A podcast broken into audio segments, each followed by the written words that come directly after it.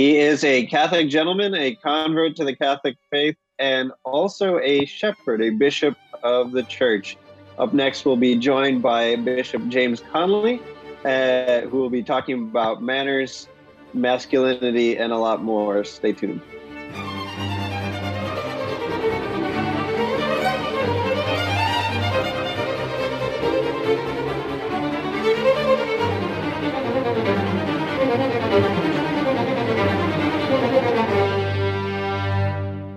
Hey everyone, thanks so much for joining us in another episode of The Catholic Gentleman. We are your co-hosts, Sam Guzman and John Heinen. If this is your first time, please remember to click that subscribe button. If you're listening to us on a podcast player of your choice, click subscribe there as well. If you're on Apple or um, Spotify, we'd love it if you left us a review, gave us four or five stars. That does help the algorithm and extend this reach. And so, as Sam just mentioned, today we are joined by Bishop James Conley. He is a convert to the Catholic faith and a native of Kansas. Uh, I lived in Olathe for a couple years, so maybe we'll talk about that. Uh, regarding his conversion during his junior year in college at the University of Kansas, he converted to the Catholic Church in 1975 his mentor and teacher in the integrated humanities program and it was professor john senior who is also his godfather. And many of our listeners will uh, recognize that name john senior with uh, clear creek abbey. And so hopefully we'll get to talk about some of those things as well. He was ordained to the priesthood in 1985 and has served in the church in various capacities as pastor, college campus minister, director of Respect Life Ministries, theology, theology instructor, Vatican official, and now bishop. He was elevated to the bishop uh, Rick by Pope Benedict XVI in 2008, and he is now Bishop of Lincoln, Nebraska. And we are so grateful and blessed to have him join us. Bishop Conley, how are you doing today? Great, great, John. Sam, it's great to be with you. Great to be on the podcast. Thanks. Awesome. So one of the first things that we want to talk about is your uh, your life, your youth, growing up. Um, obviously, were you was your family devout Christian? Are you converted to Catholicism? We'd really love to hear that process from childhood to, in your case, Catholicism, and ultimately the priesthood. Sure, happy to. Um, yeah, I grew up in uh, the suburbs of Kansas City. Um, and um, not in a very religious family, although they were God believing. We didn't go to church a whole lot. We went to a Presbyterian church, not because of any sort of Calvinist leanings, but because the preacher was a good preacher. And uh, my mom liked him. And so she my dad wasn't really religious at all, and so um, my mom took myself and my sister to church there um, a few times a year. You know, certainly on uh, Christmas and Easter, but we weren't. Uh, uh, you know, I had really no religious formation at all. Um, although in junior high school, I did go through this inquirer class for a while. But uh, so my my really uh, childhood up through high school was um, was just pretty typical of the 1970s. Um, I didn't have any I wasn't, uh, you know, I wasn't an atheist, but I probably was an agnostic, if anything. If, if somebody had asked me, you know, is there a God? I said, well, maybe, maybe not. I don't know. I don't have really a, thought on it. I was just kind of into whatever everybody else was into in the 70s. Uh, I was a big Grateful Dead fan, so I uh, was kind of of that uh, kind of portion of the culture, rock and roll, and uh, everything that goes wrong goes along with that.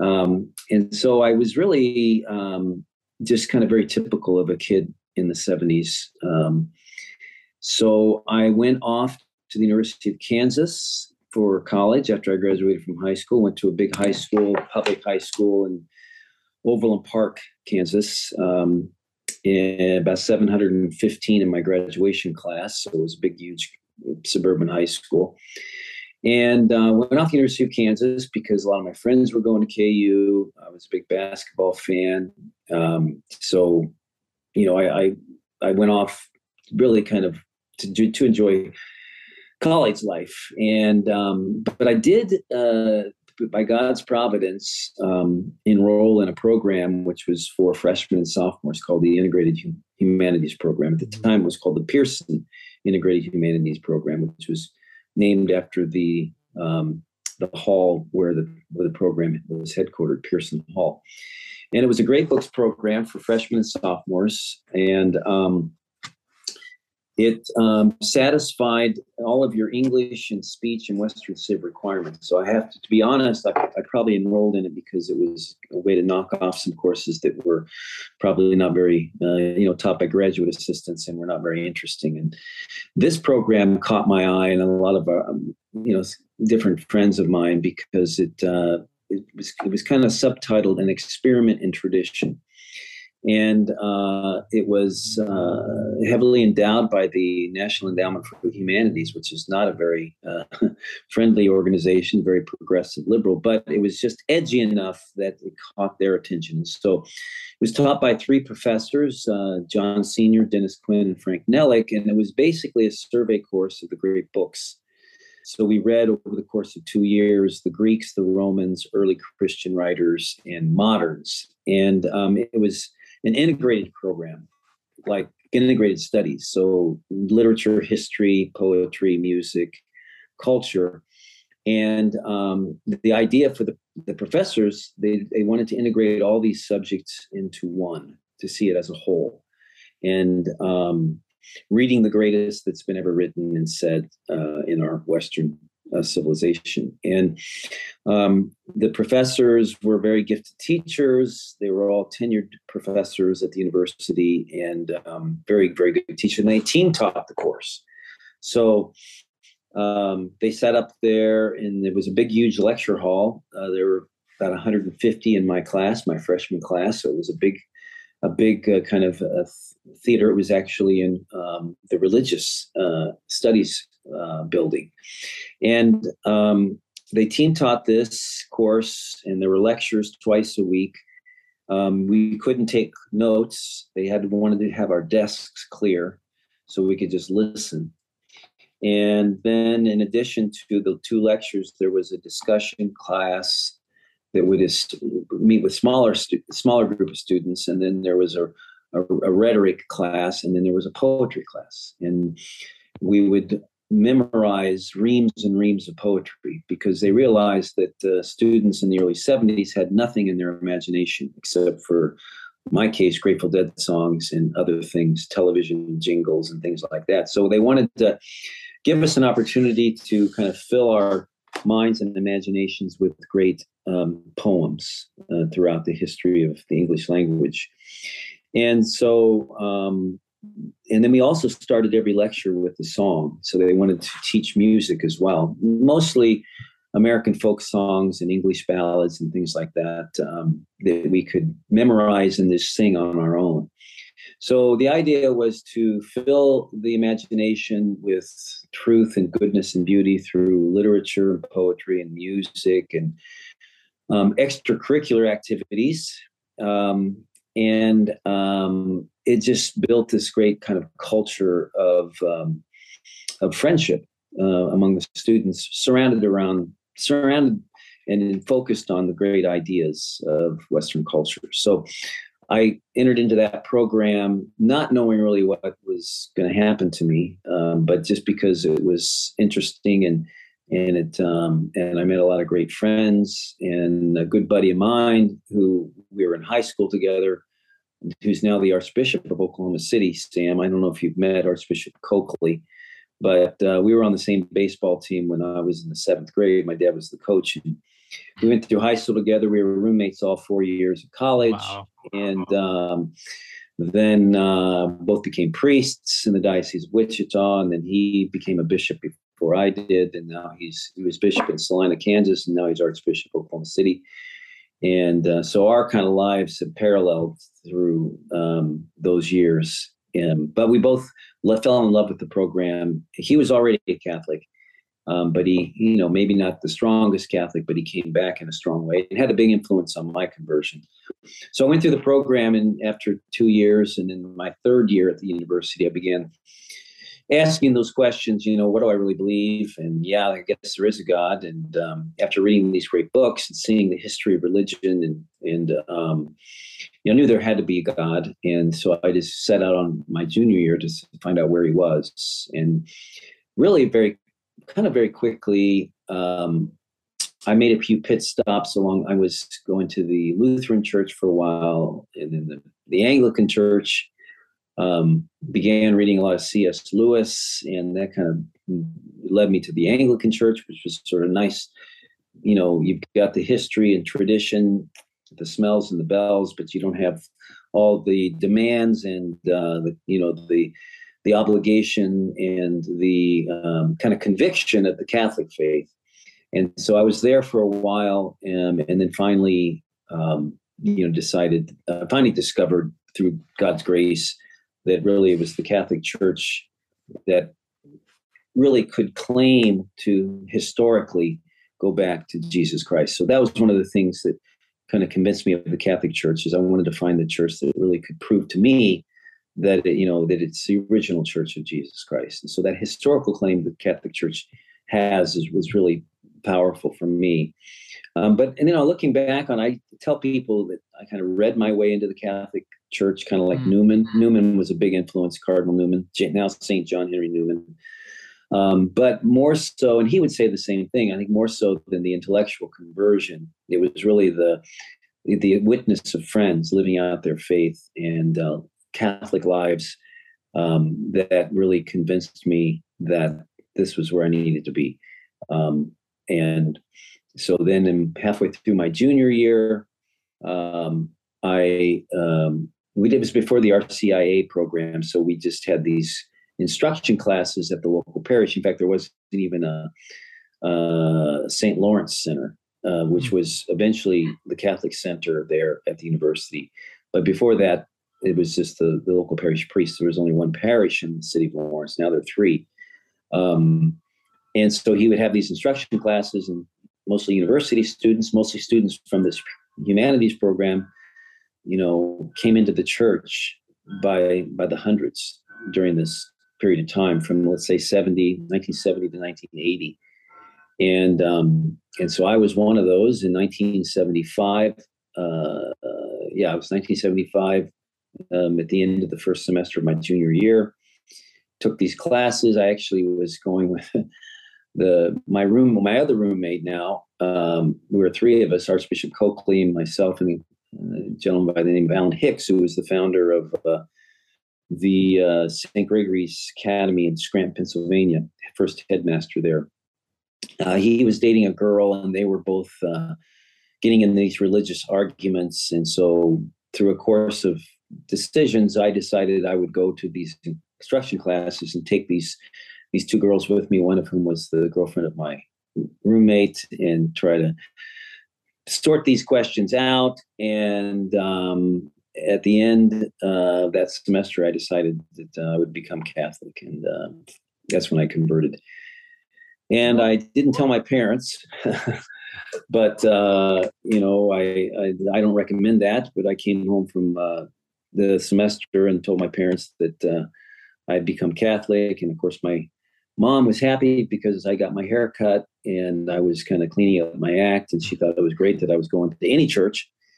But my dad, you know, he thought, well, you've just given up your freedom to think on your own, and uh, the Catholic Church is now going to make all your decisions for you, son. And so, um, if that's what you want to do, you're old enough, you're 19, then that's your decision. And um, so, uh, you know, that, was it. He, he he didn't agree with it, but to kind of make the and I'll stop talking after this. But you know, fast forward about uh, gosh, 15 years. I'm a priest, and my parents decided to become Catholic, and um, through the influence of a lot of things. But uh, that's a whole other story. But I remember my mother and father had never been baptized, so I had the grace and privilege of baptizing, confirming, and giving them first Holy Communion. So my dad's there at the baptismal font, and I and I know it was it was the Holy Spirit. Uh, you know, uh, right before I poured the water, I said, "Now, Dad, if I do this, you know, you're going to give up your freedom to think on your own. The Catholic Church is going to make all your decisions for you. Uh, are you sure you want to do this?" And of course, he remembered 15 years earlier what, what he said to me, and he said, "Yeah, go ahead, go ahead." And so, um, anyway, that's sort of that was, you know, next to my ordination, uh, baptizing and confirming my parents was kind of the greatest joy of my life. Um, so they became very strong Catholics both are deceased now. But uh, so that was another example of waves of people coming into the church through this program. You know, parents, spouses, friends. I mean, there who knows how many. I know we counted it up one time over the 70s. There were 300 conversions from the program, but um, there's many, many more that we don't even know of. You know, that were influenced by that whole thing.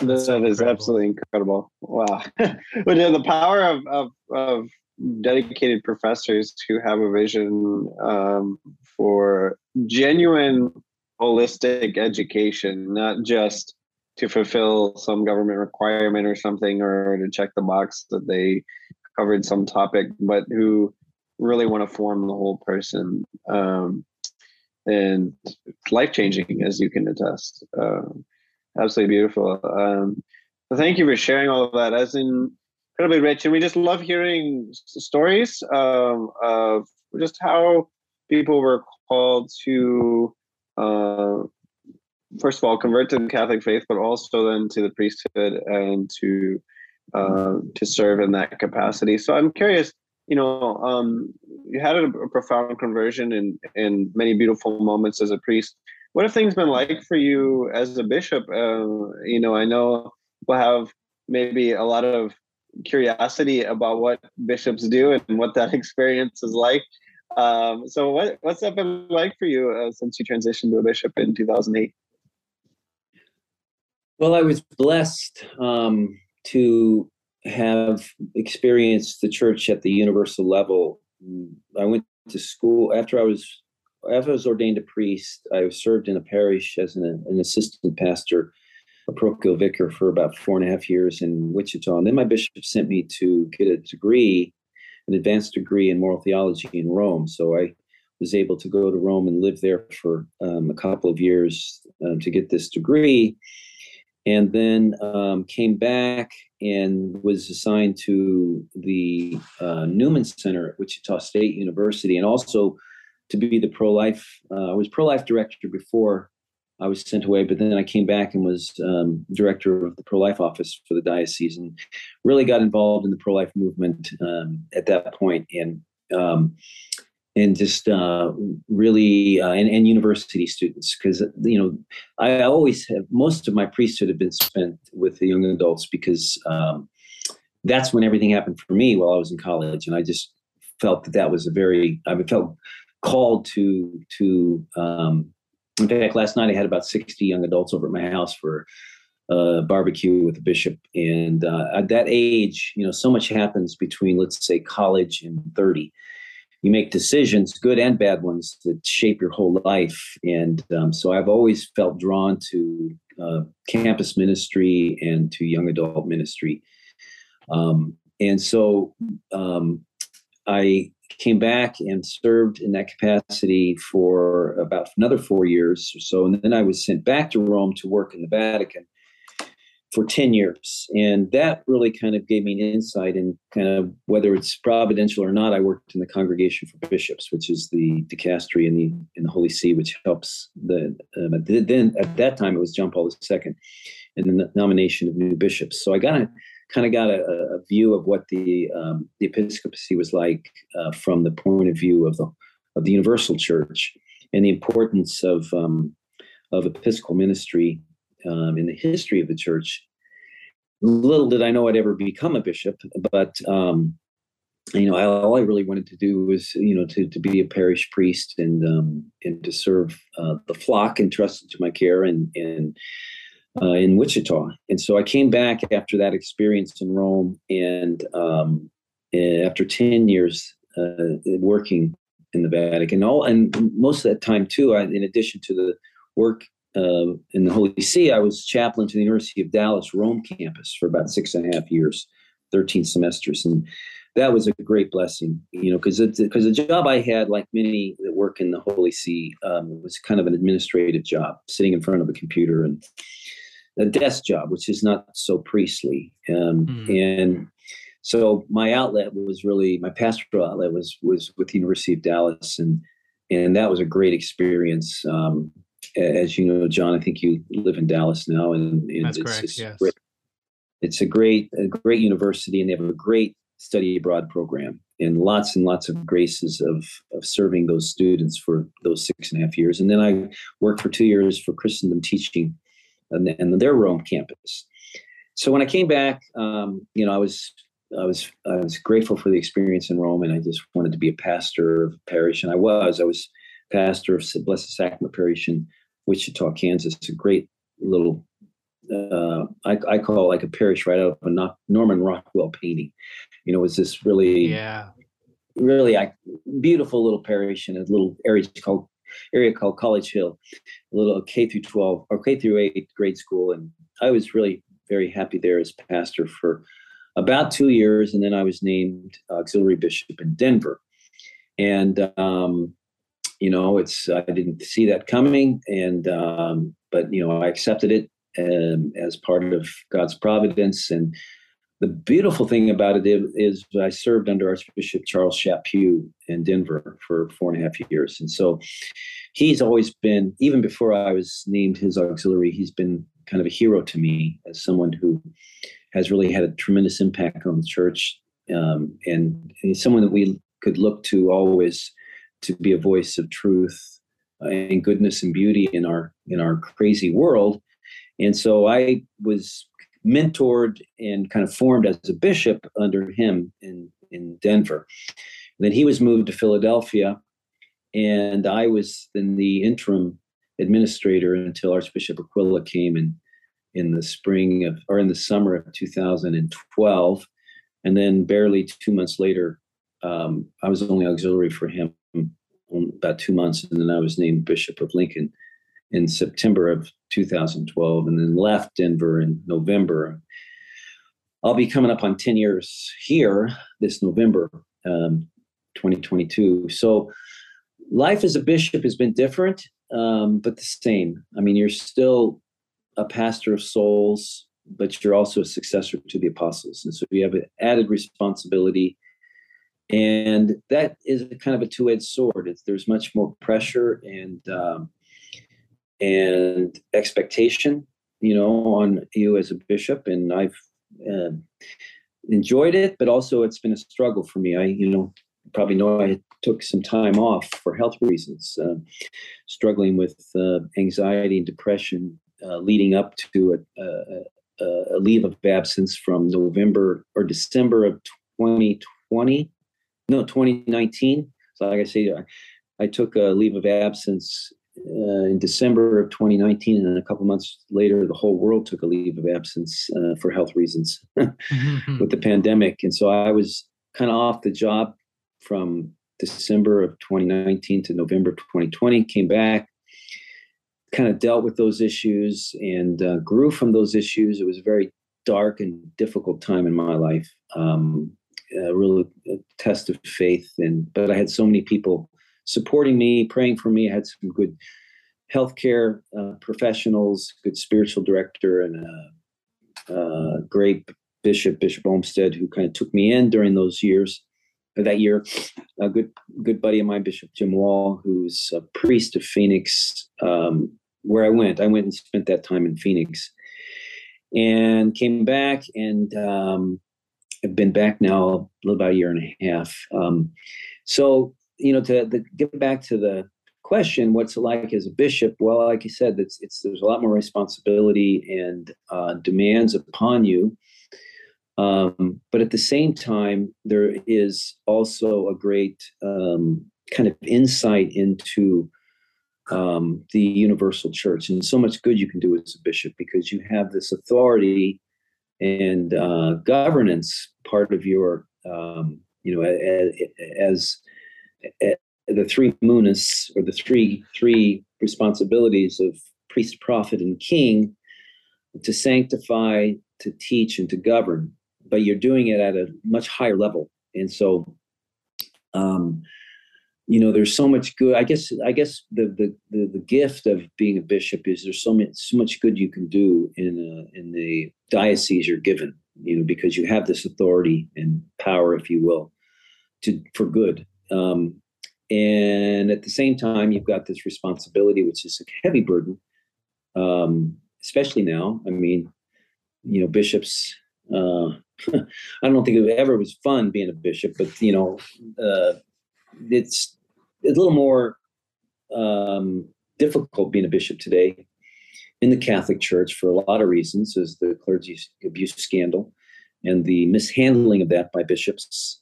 Um, and there is the um, you know the the governance, uh, the lack of good governance on the part of bishops. Um, like I said, I've had great mentors. Um, my own bishop in Wichita, Bishop Gerber, was a great mentor and good, faithful bishop. Archbishop Chaput, who I mentioned, kind of formed me as a bishop. And then here in Lincoln, I've had the two prior bishops, my immediate predecessors, are Bishop uh, Fabian Bruskewitz and Bishop Glendon Flavin, were giants, you know, and they, that's why I think the Diocese of Lincoln is such a strong diocese, is because um, of the, the, the, the years, decades of good Episcopal leadership, faithful to the church, lots of vocations to the priesthood and religious life, good school system, good liturgy. Um, and so I inherited that. And so one of my jobs is not to mess it up and to uh, continue that, uh, that, that, that, that great heritage um, and to build upon the foundation uh, that was laid before me.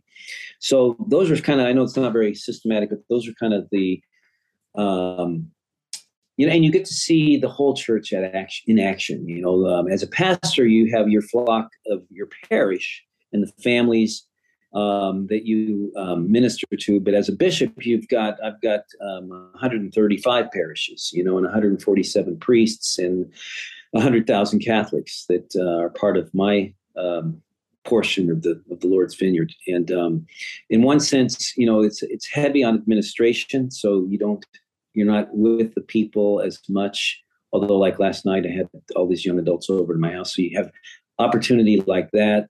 Um, but uh, but a lot of it is heavy on administration, and that's probably my least favorite thing about being a bishop. I don't like I don't like sitting at a desk and you know, having to do a lot of paperwork, which ends up being a lot of what I do. I like to be out and about and um, with the people. Yeah.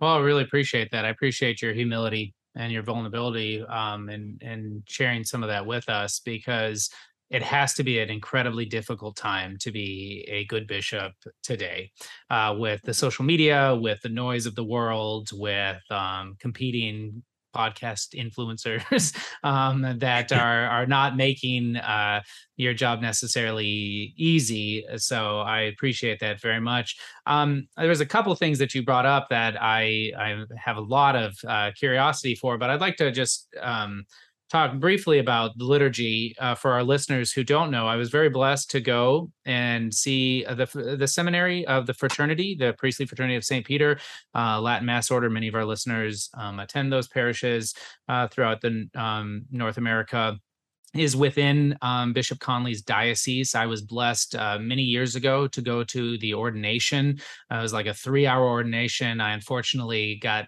uh, saddled with a side. Uh, I say unfortunately, but God's will. I was on my knees on concrete for quite a long time.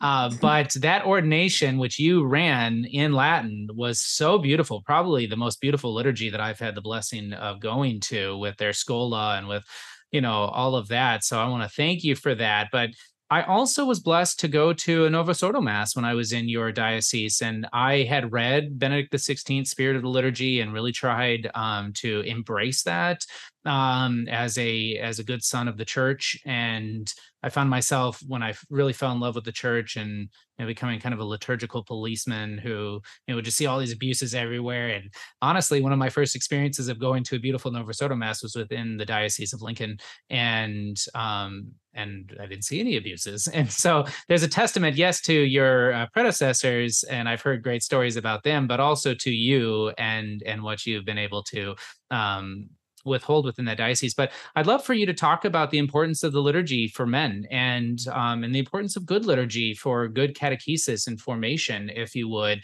uh, because it's obviously something that you're uniquely capable of speaking about because of the diversity of liturgies within your diocese.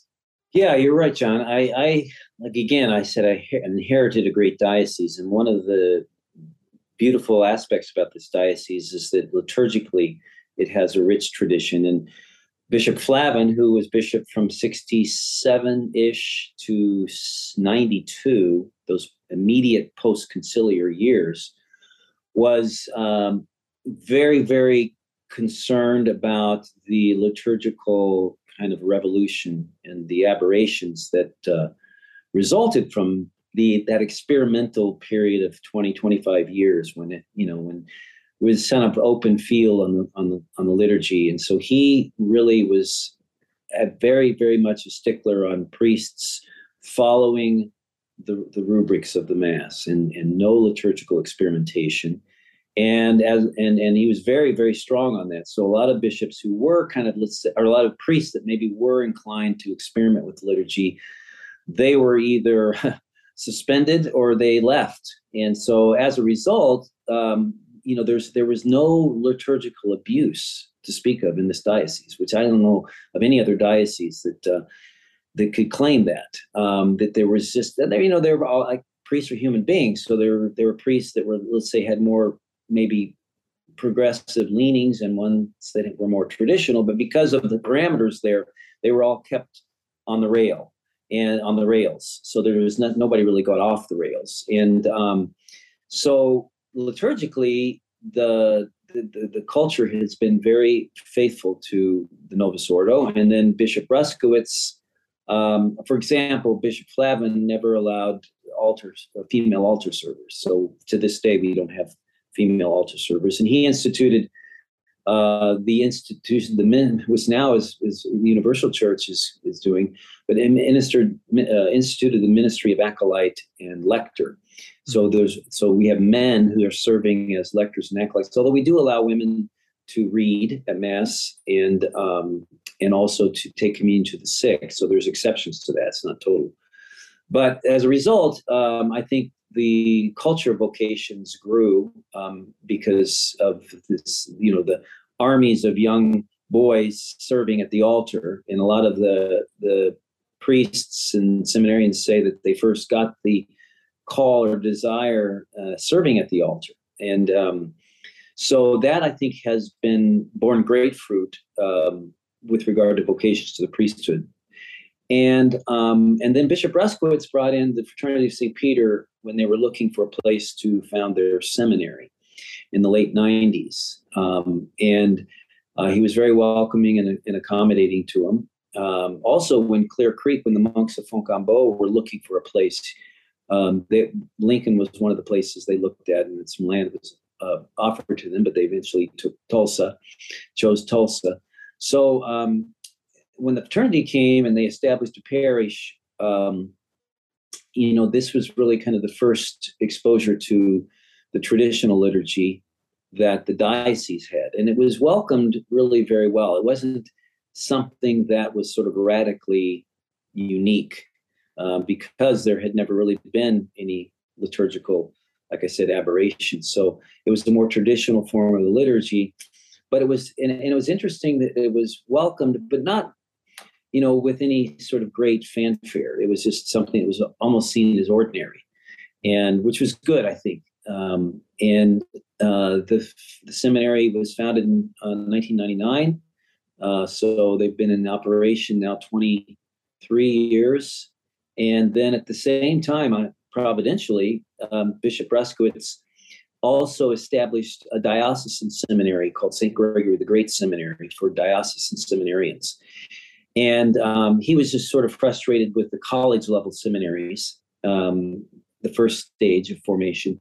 And so founded St. Gregory the Great uh, Seminary. And uh, at the same time, so we've had a great relationship between the seminarians from Our Lady of Guadalupe, the fraternity seminarians, and diocesan seminarians here. And I've tried to really build that rapport. We have a lot of functions. We play sports with the seminarians from Our Lady of Guadalupe, soccer, basketball we go over to their place on feast days. They come over to our place on feast days, and so we do have a lot of commingling, and it's been good for our guys.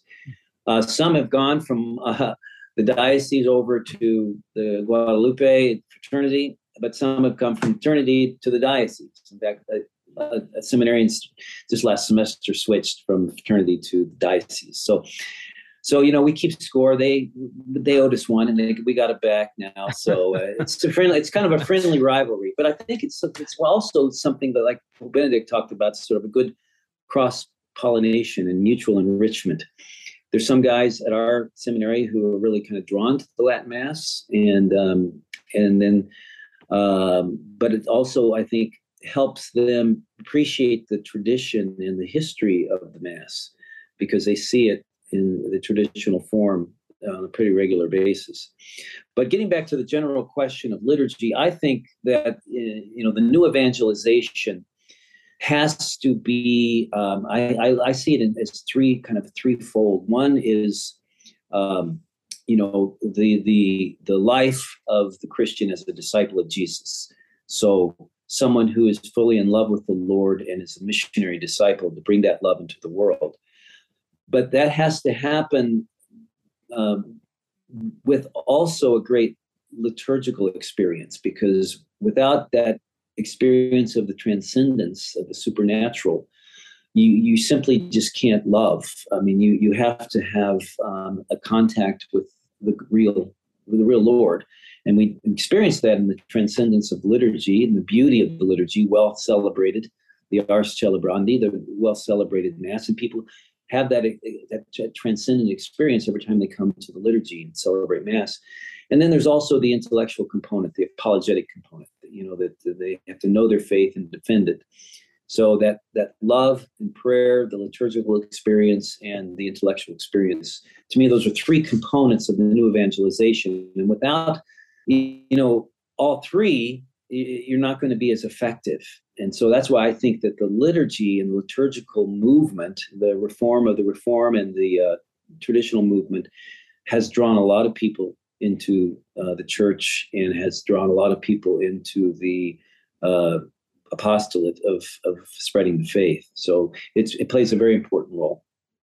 Yeah. So the the kind of the the rules, the rubrics around the mass, kind of ensure that that reverence is maintained and the, that beauty and transcendent experience, um, that meeting with Christ in the mass is is preserved as best as possible. It sounds like, um, and and that really then empowers us to go out and evangelize in a more uh, effective way um, once we've had that that encounter with Christ in the mass and liturgy, and and kind of receive that. Um, I, you know, at the at the end, we always say, "Go forth, the mass is ended." You know, it's really the message being that uh, spread spread the good news now, and now you you've received freely give now. So yeah. um, there's beauty in that. And um, but I want to talk about another kind of a form of of rubrics, if you will. But that's the idea of of manners. Uh, just switching gears a little bit here.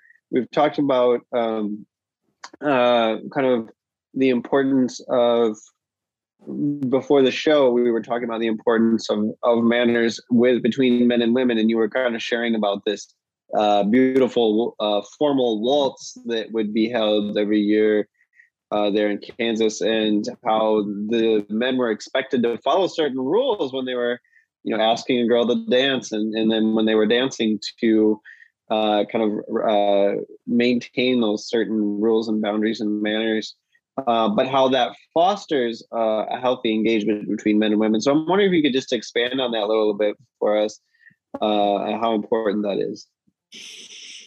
Yeah, that's uh, like I remember mentioning the, the extracurricular activities of the Integrated Humanities Program, and one of which was probably the highlight of the year was the Spring Waltz. And the idea behind this, and it was also it was always student led.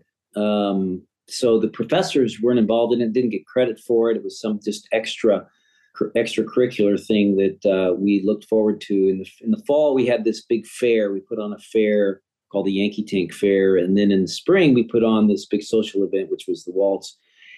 Um, the professors did um, encourage it because what they saw in it was a way to uh, for the young students 18 19 20 year olds to um, you know, to experience through dance um, a great gift uh, in Western civilization, and that is a you know a real formal kind of intricate, um, difficult uh, uh, kind of uh, poetic exercise of the body, and and and you know traditionally dance, especially formal dances, have been part of the growing in maturity and becoming a gentleman. I mean, you know, it, it you have there's certain like you said rules that are expected you you have to be um, you have to exercise manners. And so the way that worked for us was that and of course nobody knew how to waltz. You know we like i said i was into the grateful dead so you know i didn't know how to waltz. So we had waltzing lessons. And so we had a couple of uh, students who were exper- experienced in waltzing and could teach it older students. And so we would have waltzing practice in the afternoons you know three four five times before the waltz just so we could learn these dances. And um, and it was fun. You know, we had a blast learning, and they would we'd have it on a, I think probably then was a cassette tape, uh, uh, which probably a lot of listeners don't know, but uh, have never experienced. But you know, we had to have music, and even it would, could have been in vinyl. I can't remember what we used to, but we didn't have anything live until the waltz itself. So students would uh, rent out the university ballroom and they would hire the university orchestra. And the orchestra were mostly students too, and they loved this because here now they were going to perform live these fantastic uh, Straussian waltzes that they've been practicing, and they, and then you had this whole dance floor of you know a hundred plus um, people that were actually dancing to your music. And uh, the idea was you got a dance card and it had the names of six different young women. And then you would uh, as the man as the gentleman you would have to go out and find this young lady. And she'd be sitting at a table and you'd have to go go up to her and take her hand and escort her out onto the floor and begin this waltz which these waltzes lasted you know eight ten minutes six seven eight ten minutes. And then you know you'd finish you'd bow, she'd curtsy, and you would t- take her back to the table, and then you would you go go find another young lady to to do the next waltz. And so throughout the course of the evening, you really did.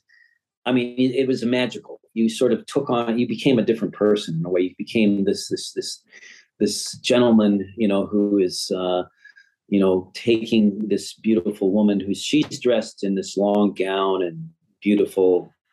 Uh, and you're in this tuxedo, very uncomfortable, but it makes you kind of stand up straight and uh, behave. You know, watch your your every move, and um, and you go through this whole evening, and you're sort of transformed by the beauty of the music. First of all, the, music, the beauty of your own bodies uh, together, um, trying to you know, like I say, poetry in motion, trying to trying to execute this difficult uh, difficult uh, dance, you know, and trying to do it well. You know, you want to impress the lady, you know, and you want to, you don't want to step on her feet and you don't want to, you know, uh, be a klutz, but you also lead. You have to lead. She follows.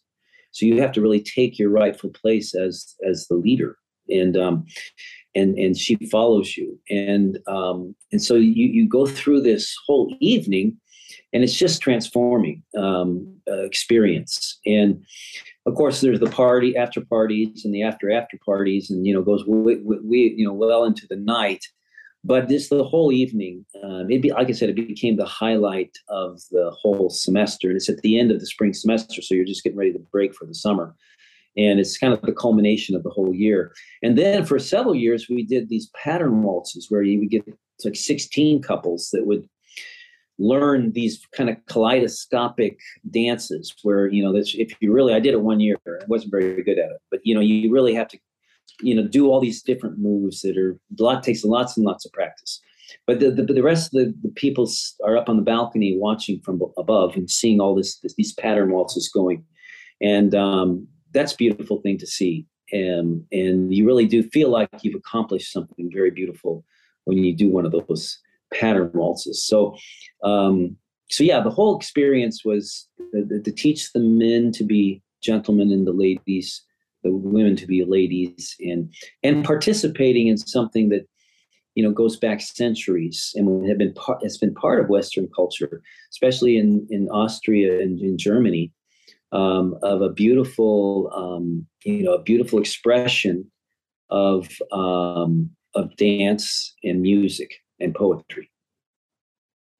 Yeah, that's exciting. And I just think that uh, would be so fun to be a part of. And honestly, like you mentioned, you mentioned leadership, and that's what it does is it teaches men, you know, removes them from a certain cowardice and into the role of of being leader and having to um, overcome their maybe natural tendencies or learned tendencies. And so uh, we lack that today in large part. And that's going to be my actual final question for you is that you know today we've got convenience we've got uh, digital noise we've got uh, fatherlessness we've got a lot of things competing worldviews that are attacking men and uh, those who aren't as blessed to be in the integrated humanities program that you are a part of or really even have something um, like that listeners on the show here what what what would you encourage how would you encourage men to um, regain that uh, role as authentic man in society,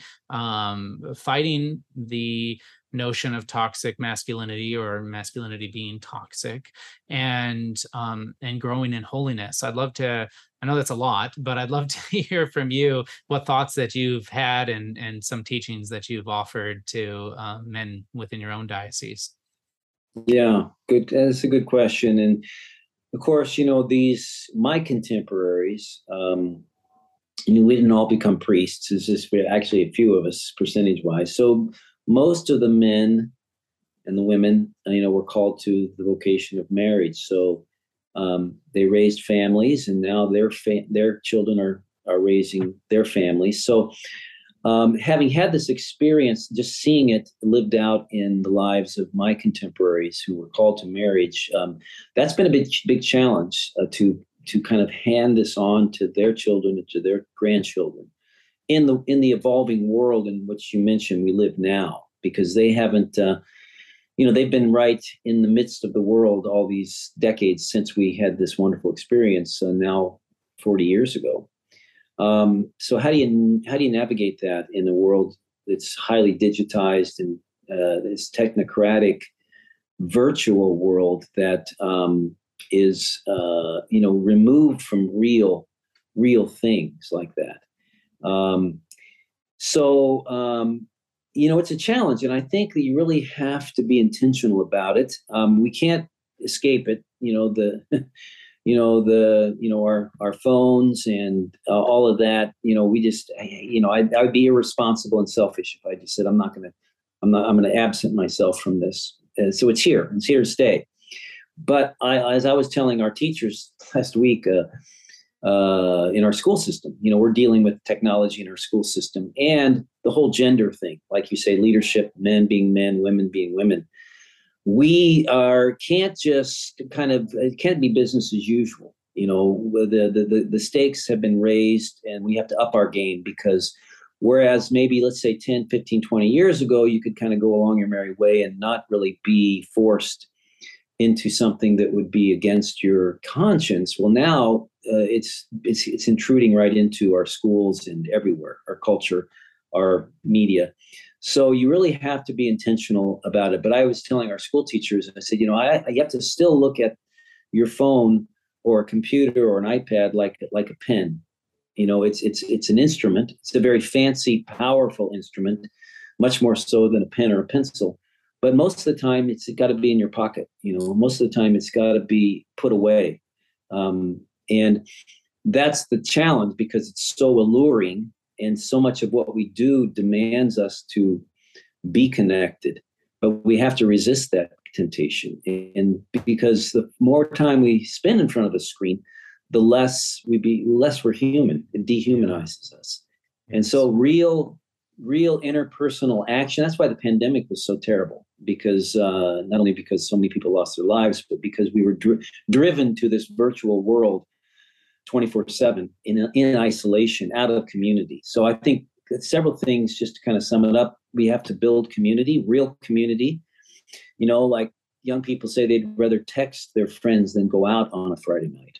Hmm. You know, that's you got to resist that. You got to get them out. You know, you got to be with your person to person, inner communi- inner interpersonal communication. Um, you have to be master of the technology, and so it doesn't master you. And then, with regard to the gender thing, which is really the most insidious thing that's coming down the pike, I think, is that to not be afraid. There's where, there's where Christian anthropology really has to be deeply ingrained. The men have to know who they are, growing in virtue and formation, and to, to really understand their own masculine virtues and not be afraid or intimidated to exercise those virtues. You know, um, always with charity. You know, I mean, men. You know, you can go off in a different direction and just be sort of a brute, very masculine and very powerful, but being very bad, you know, very, very, um, you know, not very virtuous.